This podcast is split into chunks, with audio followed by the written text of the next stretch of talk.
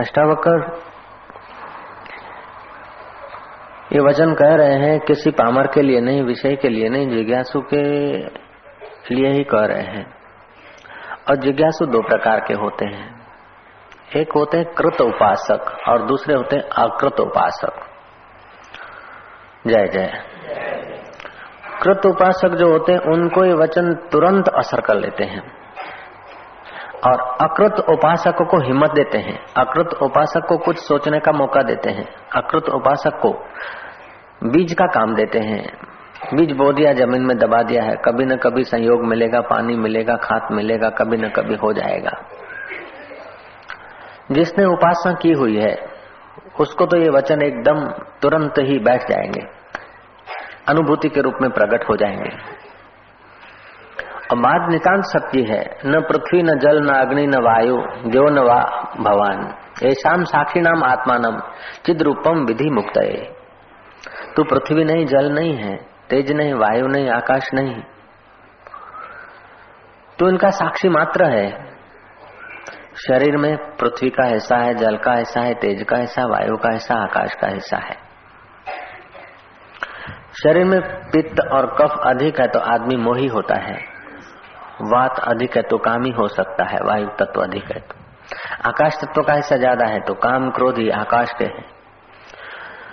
तो ये जो पृथ्वी के जल के, तेज के, वायु के गुण हैं, वो शरीर के केमिकल्स हैं। कुछ ऐसे कुत्ते पाए गए जो बहुत भौंकते हैं, बहुत चिड़िए स्वभाव के हैं। वैज्ञानिकों ने उन पर प्रयोग के उनका वो जो ओज था इंजेक्शनों के द्वारा खींच लिया, बड़े शांत पड़े हैं। कुछ ऐसे कामुक व्यक्ति हैं, युवक, उनमें से यारमंस खींच लिए गए, फिर उनके आगे सुंदरियाँ लटका मटका करती है, उनको कोई जन इंद्रिय पर कोई प्रभाव नहीं पड़ता। आत्मा तो भी है वो व्यक्ति तो भी है, लेकिन शरीर में अमुक अमुक हिस्सा होता है तो अमुक अमुक उसका प्रभाव पड़ता है। तो ये है तो पाँच भूतों के और जब हम अपने को खो देते हैं, उसमें बह जाते हैं तो जिस समय जिस हिस्से का प्रभाव होता है, हम उससे दब जाते हैं। कभी सत्वगुण का प्रभाव होता है तो हम अपने को दानी, धर्मात्मा, सज्जन, श्रेष्ठ मानते हैं। कभी रजोगुण का प्रभाव होता है तो पाँच भूतों में तीन गुण होते हैं, सत्व, रजो और तमो। तो तीन गुणों में भी मिश्रण होता रहता है, सत्व मिश्रित, रजो रजो मिश्रित, सत्व उसमें भी परसेंटेज होते हैं। सतोगुण के दस टके और रजो के चालीस और तमोगुण के पचास टके। अब उनमें न्यूना अधिक समझ लेना, तमोगुण के पचपन तो दूसरे के दो पाँच कम। तो जैसे जैसे गुणों के प्रभाव घटते बढ़ते हैं, ऐसे तुम्हारे ख्याल भी घटते बढ़ते रहते हैं। सच पूछो तो तुम्हारे ख्याल घटते बढ़ते नहीं रहते हैं। किसके घटते बढ़ते हैं? मन के। यदि ख्याल घटने बढ़ने से आप अपने को बड़ा और छोटा मानते हैं तो जो बड़ा है उस समय तुम छोटे नहीं, और जिस समय छोटे हो उस समय बड़े नहीं, लेकिन छोटापन, बड़ापन दिन में न जाने कितनी बार आता है, चला जाता है। तुम वही के वही हो। बड़प्पन के विचार आए मन में, वो भी चले गए। छोटेपन के विचार आए, चले गए। तंदुरुस्ती के विचार आए, चले गए। क्रोध के विचार आए, चले गए। काम के विचार आए, चले गए। लोभ के विचार आए, चले गए। मन में काम हो गया, आ गया। तुमने कहा कि मैं कामी हूँ, बड़ा सेक्सी हूँ। तोबा तोबा। वातावरण बदल गया अथवा नीचे उतरे। नीचे आप अधिक समय नहीं रह सकते। काम के केंद्र नीचे है। सरोवर के थ में तह में आप नहीं रह सकते। सरोवर के ऊपर तो आप काफ़ी समय सैर कर सकते हैं, बैठ सकते हैं, नाव में, आदि में। लेकिन सरोवर के एकदम नीचे थाल में नहीं रह सकते। ऐसे ही काम क्रोध आदि आप सतत नहीं कर सकते। सच पूछो तो आप करते भी नहीं है। जय जय। जब अष्टावकर मुनि का उपदेश समझ में आ जाए कद उपासक हो, उपासना की हुई हो, कुछ हृदय शुद्ध हो, विवेक वैराग्य जरा तगड़ा हो जाए तो आपको लगेगा कि मैं कामी क्रोधी नहीं होता। शरीर के अमुक हिस्से में अमुक घटना होती है। अब ये अमुक हिस्से में अमुक घटना होती है अमुक वातावरण से अमुक विचार आते हैं और जिसमें विचार आते हैं वो आत्मा नहीं। जिसमें घटना घटती वो आत्मा नहीं। और जो आत्मा नहीं, वो मैं नहीं। जो आत्मा नहीं है, वो मैं नहीं। मैं और आत्मा एक ही चीज़ के दो नाम है। कृष्ण बड़े मज़े की बात कर रहे हैं। अयम आत्मा ब्रह्म गुडाकेशु सर्वभूतेशु अयम आत्मा, ये जो मैं आत्मा हूँ, ब्रह्म रूप में और सब भूतों में हूँ।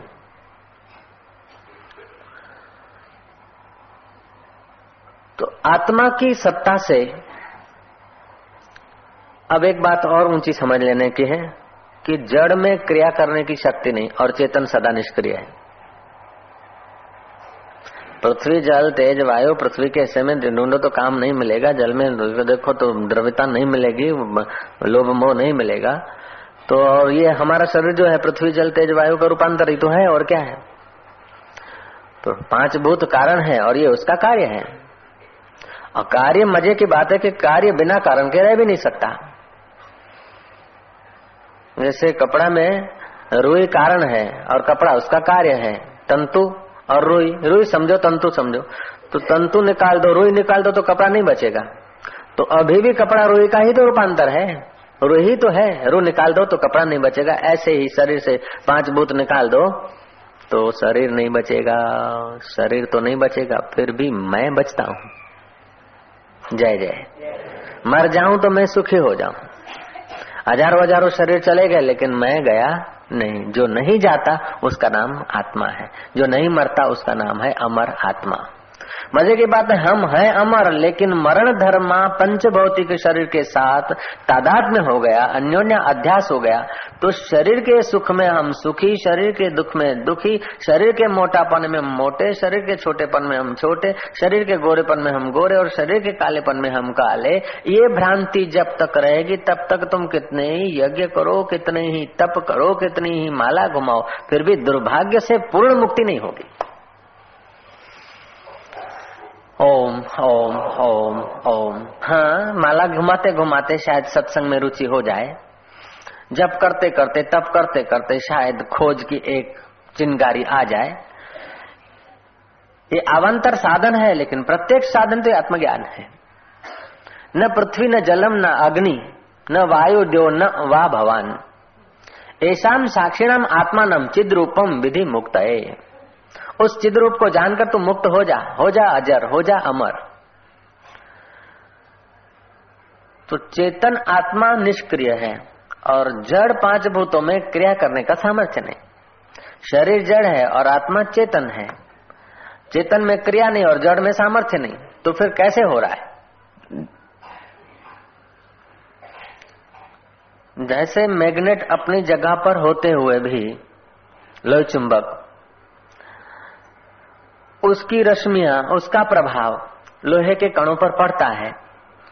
ऐसे ही चैतन्य अपने महिमा में जो का त्यों होते हुए भी इस जड़ में क्रिया करने का, स्पंदन करने का सामर्थ्य आ जाता है। और जड़ उसे बोलते हैं जो घनीभूत चीज़ हो। घनीभूत का नाम जड़ है और जो सूक्ष्म हो उसका नाम चेतन है एक ही तत्व तो तू पृथ्वी, जल, वायु, तेज, आकाश नहीं है, तू चिद्रूप है। इसको जानकर सुखी हो जा। व्यवहार में देखा जाए कि तुम्हारा शरीर छोटा था जुआन हुआ, दिन में कितने ही व्यवहार हुए, रात्रि को स्वप्न आया और गया, रात्रि की गहरी नींद आई और गई। लेकिन इन सबको देखने वाला यदि जाता तो उसकी स्मृति कौन करता? तो तुम गए नहीं।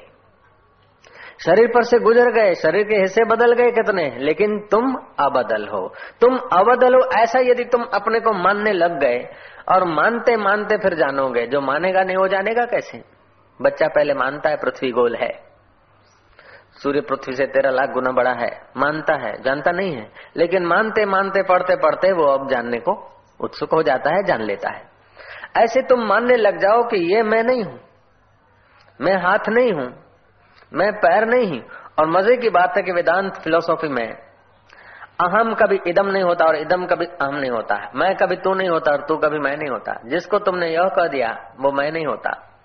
यह फूल, भले प्लास्टिक का है, लेकिन यह है। तो मैं नहीं हुआ, ये माइक। तो मैं माइक नहीं। ये बाल तो मैं बाल नहीं। ये हाथ तो मैं हाथ नहीं। ये नाक, मलंग तो मैं मलंग नहीं। श्री राम। ये कान तो मैं कान नहीं।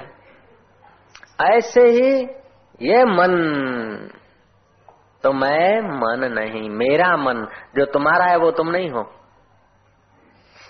सीधी सी बात है एकदम साफ़ है, लेकिन दुर्भाग्यवश हम लोग इन बातों से दूर चले आए और समझते कि कहीं देव है, कहीं खुदा है, कहीं अल्लाह है, कहीं भगवान है, कहीं ठाकुर जी है। और इतना इतना करो, इतना इतना शोधो, इतना इतना मजूरी करो, तब कहीं वो सुनेगा, तब कहीं आएगा। ओम ओम ओम ओम ओम।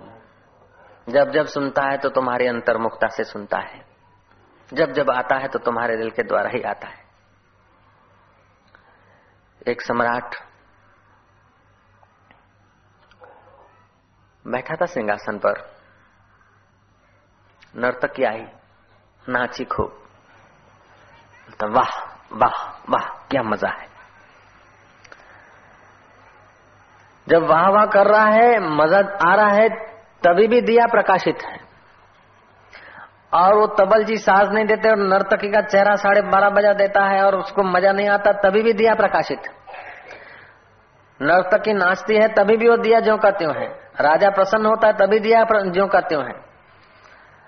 सभासद तालियाँ बजाते, तभी दिया दिया ज्यो का त्यों नर्तकी को इनाम मिलता है, तभी भी दिया ज्यो का त्यों और नर्तकी अच्छा नहीं नाचते, उसको ताड़न मिलता है, तभी भी दिया ज्यो का त्यों सभा के लोग चले जाते, तभी भी दिया ज्यो का त्यों नर्तकी क्या है कि बुद्धि है? सभा के लोग जो है, इंद्रियाँ है। राजा जो है कि मनोराम अहंकार है। ये जब खुश होता है, तभी भी तुम दिए कि नहीं साक्षी, इसके सुखी, खुशी के साक्षी हो। ये तुम्हारी बुद्धि नाचती तक धिन धिन धिन धिन धिन धा, धिम धिम धिम, तक तक तक तक धिन धा करती है। उस समय भी तुम देखते हो और तुम्हारी बुद्धि उल्टा करती है। तभी भी तुम देखते हो, तुम सब के प्रकाशक एक असंग असंग ज्योत, प्रकाश स्वरूप। बुलाशाह ने इसी बात को कहा कि चांदना कुल जहान का तू।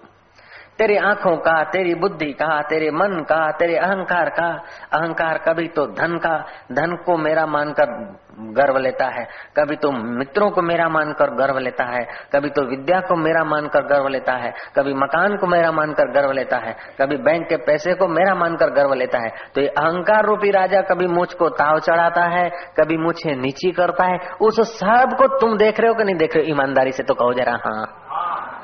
तुम्हारा अहंकार धन धन का गर्व करता है तभी भी आपको लगता है कि पैसे तो बैंक में है जेवर तो तिजोरी में पड़े हैं जेवर मेरे में जेवर वाली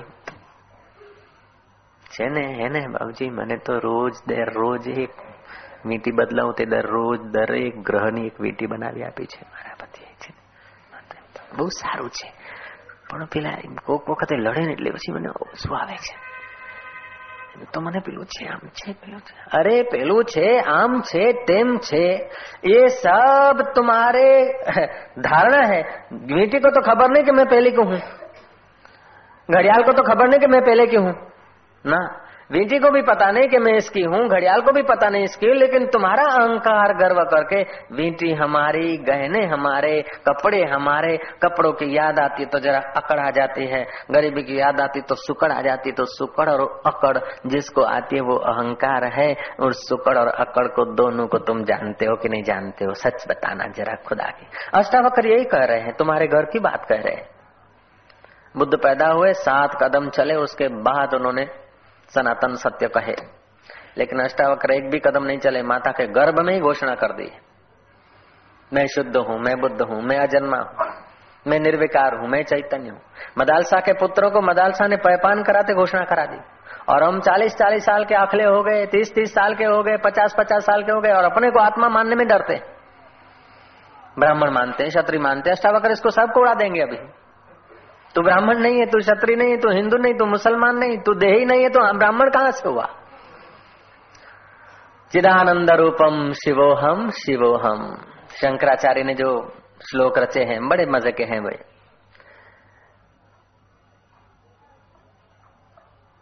तो जैसे दिया प्रकाशता है, ऐसे ही तुम्हारा साक्षी सबको प्रकाशता है। बुलाशाह ने कहा, चांदना कुल जहान का, तू तेरे आश्रय होए व्यवहार सारा। तू सबदी आँख में चमकता हाय चांदना, तुझे सूझता अंधियारा। जागना सोना नित खाब तीनों होवे तेरे आगे कई बारा। रोज जागृत अवस्था बदल जाती है।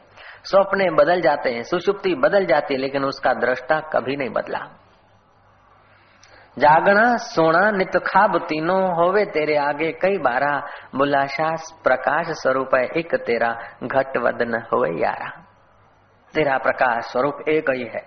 तुम जब बोलते हो कि हम ध्यान कैसे करें, मन में शांति कैसे आए अमुक काम कैसे हो, ये कैसे करे? तो वेदांत तुम्हें कहता कि तुमने अभी अपने को जाना ही नहीं। ध्यान करे चाहे न करे, ये मन और बुद्धि का विषय है। अमुक काम सफल हो और खुश हो, चाहे न हो, ये अहंकार का खेल है। शरीर काला, चमड़ा काला होता है, तुम अपने को काला मानते हो, चमड़ा गोरा होता है तो तुम अभी सियाला है, जरा चमड़ा थोड़ा खोलेगा, गोरा होगा क्या? जो सियाला सियाला पाक कादो चलने निकला बताएगी तुम ऐसे नहीं हुए। तुम्हारे पर सियाड़ा पाक असर नहीं कर सकता उनाड़ा पाक असर नहीं कर सकता। एक सत शिष्य था, गुरु का भक्त था। गुरु के भक्त सब अमीर होते हैं, ये ज़रूरी नहीं है। गरीब भी होते हैं। गरीब अमीर हो सकते हैं, लेकिन गुरु के भक्त बेवकूफ़ नहीं होते। जय जय। गरीब अमीर हो सकते लेकिन बेवकूफ़ नहीं हो सकते। वो लारी चलाता था, बैलगाड़ी चलाता था। बोझा ढोता था बैलगाड़ी में। एक बार नमक के दस पंद्रह बोरे, एक आध बोरे, सी, तीस खांड की रही होगी। बी, सी, डी जो शक्कर होती है, शक्कर वाले से समझते हैं दो चार बोरी, एक सी की, एक डी की, एक बी की, एक ए की रही होगी। चार बोरी शक्कर की दस बोरी नमक की। ले जा रहा था कहीं। एक एक बारिश हुई और मुसलधार बरसात हुई। नाला चला, गाड़ा फंस गया। जोरों का पानी बहाव में निमक बह गया। धड़ाके हुए मेघ गर्जा, बैल छूट गए, बिजली चमक रही है। वो आदमी अकेला रह गया। बैल भाग गए। गाड़ा लुढ़क रहा है। नमक और शक्कर तो बह गई पहले ही। तभी भी उसके चित्त में क्षोभ नहीं हो रहा है। बिजली तड़ाके दे रही है। वो बोलता है बिजली, मैं नमक नहीं हूँ के बह जाऊँगा। मैं शक्कर नहीं के पिघल जाऊँगा। मैं बैल नहीं के भाग जाऊँगा। तेरी रोशनी में अपना रास्ता तय करके दिखाऊँगा। तू क्या समझती? ऐसे ही तुम उस परमात्मा की रोशनी में अपना तय रास्ता तय कर लो तो समझ लेना कि तुम किसी गुरु के शिष्य हो। नहीं तो तुम मन के शिष्य हो। गुरु के शिष्य हो जाना कोई कठिन बात नहीं है, लेकिन ऊपर ऊपर से गुरु के शिष्य और भीतर से मन के शिष्य हो जाते हैं। मन के शिष्य नहीं, गुरु के शिष्य। गुरु का अर्थ है, किसी ने, बच्चे ने आज पूछा कि गुरु शब्द का अर्थ क्या? ओम का अर्थ क्या? एक एक को बताएँ तो समय नहीं है इसलिए ज़ाहिर में बताया जाएगा। ओम माना क्या? आकार उकार, मकार और अर्धमात्रा। आकार स्थूल जगत का संकेत है। उकार सूक्ष्म जगत का संकेत है और मकार कारण जगत का अथवा विश्व तेजस प्राज्ञ। ये तीन जो अधिष्ठाता, जैसे एक नगर है तो नगर पालिका का जो हेड है चेयरमैन एक राष्ट्र है तो राष्ट्रपति है। ऐसे ही पूरे ब्रह्मांड में जो स्थूल तत्व है, स्थूल जगत का जो हेड उसको विश्व कहते हैं, सूक्ष्म जगत के हेड को तेजस कहते हैं, कारण जगत के हेड को प्राग्ञ कहते हैं। अकार, उकार, मकार, विश्व, तेजस और प्राज्ञ। ये ओम में तीन मात्राएँ तो आ जाती है, अकार, उकार और मकार। इन तीनों के ऊपर है अर्ध मात्रा उसको बोलते तुरिया। ओम माना स्थूल, सूक्ष्म और कारण। इन सत्ता तीनों को प्रकाशने वाला, तीनों के ऊपरी, तीनों का सत्ता स्फूर्ति चेतना देने वाला, जो पर ब्रह्म परमात्मा है, उसका नाम ओम है और वो मैं हूँ। जय जय। तुम्हारे स्थूल जगत का, तुम्हारी जागृत अवस्था का, तुम्हारे स्वप्न अवस्था का, तुम्हारी सुशक्ति अवस्था का प्रकाशक कोई हवा बउआ कौआ नहीं है। तुम ही तो हो ना। जैसे इस शरीर की जागृत स्वप्न सुषुप्ति का तुम प्रकाशक हो, इस शरीर के स्थूल सूक्ष्म और कारण के तुम जानकार हो। ऐसे ही समष्टि के स्थूल सूक्ष्म और कारण को जो जान रहा है, उसी का संकेतिक नाम है ओम। तस्य वाचक प्रणव, वो परमात्मा का नाम है। परमात्मा का स्वाभाविक स्फुरना है और सब में अपने आप ध्वनि हो रही है। लेकिन हम इतने बहरे हैं, इतने बहिर्मुख है तो उस ओमकार को बाहर से, भीतर से नहीं सुन पाते इसलिए गुरुदेव देते हैं मंत्र। गुरु शब्द का अर्थ क्या है? गुरु। वाह, गुरु। गुरु गीता में लिखा है कि और अक्षर सब एक आनी है। गुरु शब्द जो है सोलानी मंत्र है। गुरु माना बड़ा, गुरु शिखर। बड़ा शिखर। जो बड़ा शिखर है, जो गुरु है, गुरु का मतलब जो हिले नहीं, जो अपना स्टैंड छोड़े नहीं। एक अर्थ उसका ये है, गुरु माना हज़ार हज़ार आंधियाँ आए, हज़ार हज़ार हर्ष हो, हज़ार हज़ार शोक हो, पृथ्वी, जल, तेज, वायु, आकाश के शरीर में हज़ार हज़ार उपद्रव आए और जाए, फिर भी जो उनसे प्रभावित न हो, उसका नाम है गुरु। एक अर्थ ये है। दूसरा अर्थ है, गु माना अंधकार, और रू माना प्रकाश। अंधकार को छोड़कर प्रकाश के तरफ़ जो ले जाते हैं उन महापुरुषों को भी हम गुरु कहते हैं। कबीर ने कहा, सतगुरु मेरा सुरमा, करे शब्द की चोट। मारे गोला प्रेम का, हरे भरम की कोट। गुरु में इतनी अटूट श्रद्धा है शिष्य की, कि अब उसको मापने के लिए गुरु को योग बल दिखाना पड़ता है। गुरु ने अपने शिष्यों को एकत्रित किया, कहा कि मैंने अगले जन्मों के कोई प्रारब्ध कर्म है भोगने हैं। कुछ तो मैंने जब तब साक्षात्कार करके भोग लिया है। और बाकी कुछ बचे हैं। इसलिए अब मैं थोड़े दिनों में बीमार होने वाला हूँ। मुझे कोढ़ निकलेगा। और लोग मेरा त्याग कर देंगे। और मैं चला जाऊँगा काशी। और मैं अंधा हो जाऊँगा कोड़ी हो जाऊँगा। और 21 साल तक मुझे ये पाप भोगने पड़ेंगे। शिष्य की परीक्षा लेने के लिए गुरु ने बड़ा विवरण करके कहा। कि है कोई ऐसा मेरा शिष्य जो मेरी सेवा करे? पहले तो सब कर रहे थे कि गुरु बलहार बना बलहार बना बलहार बना। गुरु का जब जय घोष होता है माल मत्ते आते, मिठाई और पपैया और फ्रूट के ढेर लगते और रुपयों के ढेर लगते, तब तो चेले बहुत होते। लेकिन जब गुरु का आपत्ति काल का प्रारब्ध, उस समय कौन चेला टिकता है? गुरु ने परीक्षा लिया। तो सब भाग गए। लेकिन एक चेला ने कहा कि गुरु जी ये दास आपकी सेवा में रहूँगा। बोले इक्कीस साल रहना पड़ेगा बोले इक्कीस साल तो क्या पूरा जन्म भी रहना पड़े तो सार्थक है। थोड़े ही दिनों में गुरु काशी चले गए, मणिकर्णिका घाट पर से थोड़ा ही दूर झोंपड़ी बांधी, दो चार दिन भिक्षा करके लाया वो शिष्य। देखते देखते गुरु को कोड़ निकला, गुरु अंधे हो गए। लेकिन शिष्य को शोभ नहीं हुआ। वो भिक्षा मांग कर आता भोजन कराता कोड़ पर ड्रेसिंग करता गुरु फिर क्रोधी हो गए, अशांत होकर उसे गालियाँ देते, फिर भी वो बड़े शांत स्वभाव से सह लेता था। और उसकी श्रद्धा कहीं डामाडोल नहीं होती थी। इसकी ऐसी श्रद्धा भक्ति देखकर भगवान शिव जी काशी के अधिष्ठाता देव प्रकट हुए। इसको कहा तू वरदान मांग ले, तूने गुरु की सेवा की है। गुरु शब्द मुझे बहुत प्यारा है। और जो गुरु की सेवा करता है, मानो मेरी ही सेवा करता है। जो गुरु को संतुष्ट करता है, मुझे ही संतुष्ट करता है। मैं तुझ पर संतुष्ट हूँ। दुनिया के लोग तो मुझे पुकारते, लेकिन मैं वहाँ नहीं जाता। लेकिन तूने मेरे को नहीं पुकारा, अपने गुरु को प्रसन्न किया है, अपने गुरु की ईमानदारी से तूने सेवा किया है। गुरु तत्व को तूने ठीक ठीक जाना है, बेटा, वरदान मांग ले। बोलता है, ठहरो, मेरे गुरु से आज्ञा ले आओ। गुरु अंधा है, कोड़ी है, गुस्से बाजे, अब क्या आज्ञा लेना? बोले, ऐसा ना कहो। मेरे लिए वो सर्वस्व है, कैसे भी है, मेरे लिए सर्वस्व है। गुरु से पूछने गया कि शिव जी वरदान देने को आए हैं, और आप आज्ञा दीजिए कि कुछ वरदान मांग लू, ऐसा वरदान मांग लू कि आपका रोग और आपका प्रारब्ध खत्म हो जाए। गुरु ने डांटा, नालायक कहीं कहा, सेवा करते करते थका होगा, उसीलिए शिवजी से वरदान माँगता कि मैं ठीक हो जाऊँ, तेरी जान छुटे, लख न लत गडेड़ा गए शिव जी के पास, बोला कि भगवान, मुझे आपके वरदान की ज़रूरत नहीं है। मुझे तो मेरा वर मिल गया है, वो ही दान देगा आत्मज्ञान का। मुझे और वरदानों की ज़रूरत नहीं। शिव जी को आश्चर्य हुआ के लोग चिल्लाते हैं, पुकारते हैं, तप करते हैं, शिवरात्रियाँ मनाते हैं, फिर भी मैं प्रकट नहीं होता और प्रकट होता हूँ तो वरदान के लिए आग्रह भी नहीं करता, दर्शन देखेंगे अंतर और इसने बुलाया नहीं, और ऐसे, ऐसा आदमी शिव जी गए विष्णु लोक में। विष्णु को जाकर कहा कि एक भक्त ऐसा है मणिकर्णिका घाट से थोड़ा दूरी पर, अपने गुरु की सेवा में संलग्न है। मैं खुश होकर उसको वरदान देने गया। जो लोग मुझे ध्याते हैं, उनको भी इतना शीघ्र में दर्शन नहीं देता। और उस बच्चे को मैंने वरदान मांगने को कहा और ठुकरा दिया, बोले, वरदान की ज़रूरत नहीं मुझे। विष्णु ने कहा, ऐसा मनुष्य हुआ है? कि बोले हाँ ऐसा गुरु का कोई भक्त है। विष्णु ने कहा, उसके दर्शन करने चाहिए। विष्णु आए वहाँ।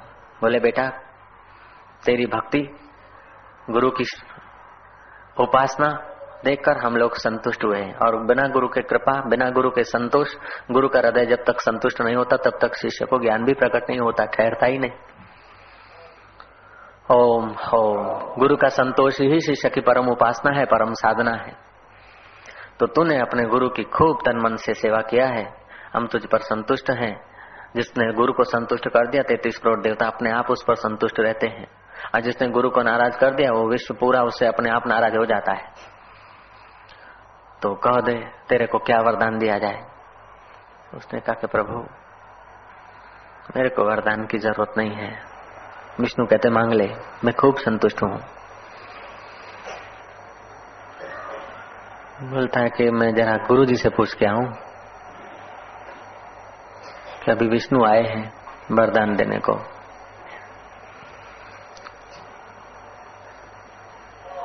तो बोलते अच्छा विष्णु जी आए हैं।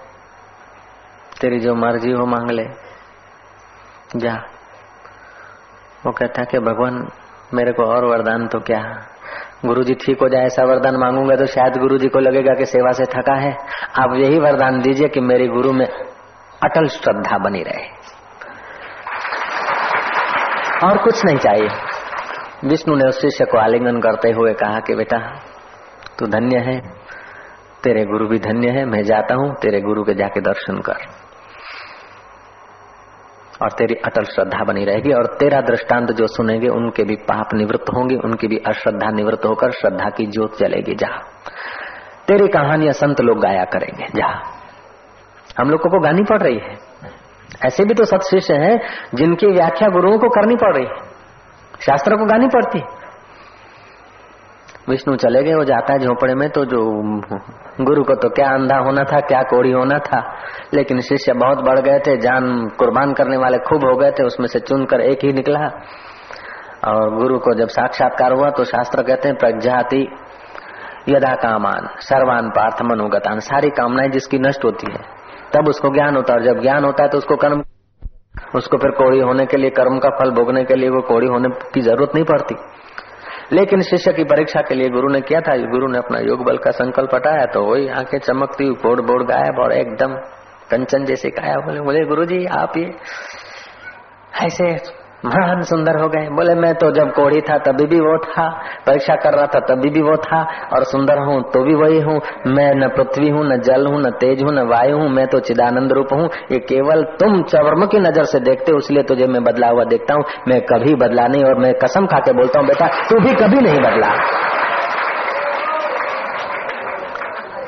ओम ओम ओम ओम ओम ओम ओम ओम ओम होता है, जब बदलता है तो मन बदलता है, जब बदलता है तो शक्लें बदलती है, चेहरा बदलता है। इन सब की बदलाहट होने पर भी जो नहीं बदलता है, उसको आत्मा कहते हैं, उसको मैं कहा जाता है। तो गुरु शब्द का अर्थ आपने समझ लिया, जो अचल है अपने स्वरूप में, जो हमें संसार के समुद्र से निकालकर परमात्मा से मिला दे, जिनका एक हाथ परमात्मा में और दूसरा हाथ हमारी परिस्थितियों में है। उन पुरुषों का नाम गुरु है। सतगुरु मेरा सुरमा करे शब्द की चोट, मारे गोला प्रेम का हरे बरम की कोट। गुरु गोविंद दोनों खड़े किस किसको लागू पाए? बलिहारी गुरुदेव की जो गोविंद दियो दिखाए। आंसूमल को यदि गुरुजी नहीं मिलते तो खान की बोरियाँ बेचता, या तो तेल के डिब्बे रवाने करता है ट्रकें रवानी करता, और जैसे संसारी लोग हाई हा हई हा करके अपना जीवन खिलौनों में व्यर्थ कर रहे हैं, ऐसा ही जीवन होता। है नरेंद्र को गुरु नहीं मिलते तो वो कोई कॉलेज में प्रोफेसर होता राम तीर्थ को गुरु नहीं मिलते तो वो प्रोफेसर होते। गुरु का अर्थ है जो माता पिता ने जन्म दिया है, काम क्रोध से प्रेरित होकर, कामनाओं से प्रेरित होकर, पालती पोषती है तो मोह से प्रेरित होकर, कोई कोई माँ होगी जो प्रेम से प्रेरित होकर पालती है। लेकिन माँ भी चाहती है कि बड़ा हो तो सुख दे, बड़ी हो तो सेवा करे, ससुराल जाए तो मेरा नाम निकाले। बाप चाहता है कि बड़ा हो, मेरे बुढ़ापे का बोझा ढोएगा। लेकिन गुरु जी ऐसा कभी नहीं सोचता कि शिष्य को साक्षात्कार हो और मेरा नाम निकाले। शिष्य बड़ा हो जाए और मेरी सेवा करे। शिष्य परमात्मा को पाले और मेरे को कुछ परमात्मा से लेकर दे दे। ना। परमात्मा जन्म देता है तो जीव के रूप में और